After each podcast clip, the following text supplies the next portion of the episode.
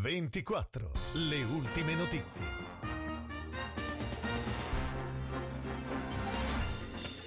Buona giornata dalla redazione di BCO24 in studio Nadia Carminati, queste le notizie principali sul caso del disastro del Mottarone, nessuna custodia cautelare, la parola di nuovo a Torino. Con il deposito del solo dispositivo le motivazioni arriveranno più tardi e chiariranno meglio la situazione. La Cassazione ha reso nota la decisione sul ricorso dei difensori di Luigi Nerini ed Enrico Perocchio contro l'ordinanza del Tribunale del riesame che in ottobre aveva stabilito per loro gli arresti domiciliari.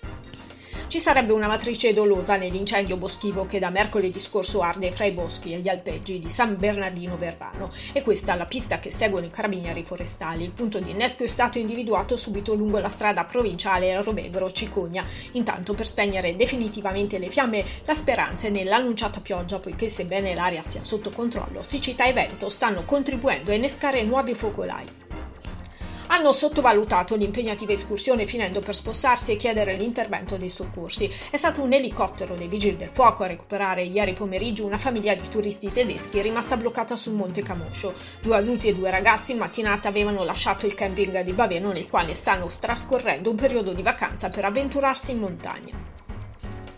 Sono 105.000 in Piemonte gli over 50 che non hanno aderito alla campagna vaccinale, campagna che però continua. I dati forniti dalla regione parlano di una crescita sicuramente rallentata ma ancora in essere, considerando che fra le regioni più grandi il Piemonte risulta ai vertici per terze dosi e intanto si registra un aumento seppur contenuto nell'incidenza Covid in Piemonte. Nella settimana dall'11 al 17 aprile l'incidenza regionale è di 531.3 più 6,7% rispetto ai 498 della scorsa settimana.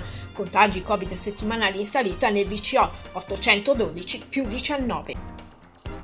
L'abitato di Re si prepara a dare il via alle celebrazioni per i 100 anni del santuario. Per l'anniversario predisposto un calendario di eventi sacri che inizieranno con il ricordo del miracolo del sangue celebrato dal vescovo Franco Giulio Brambilla domenica 29 aprile alle 15.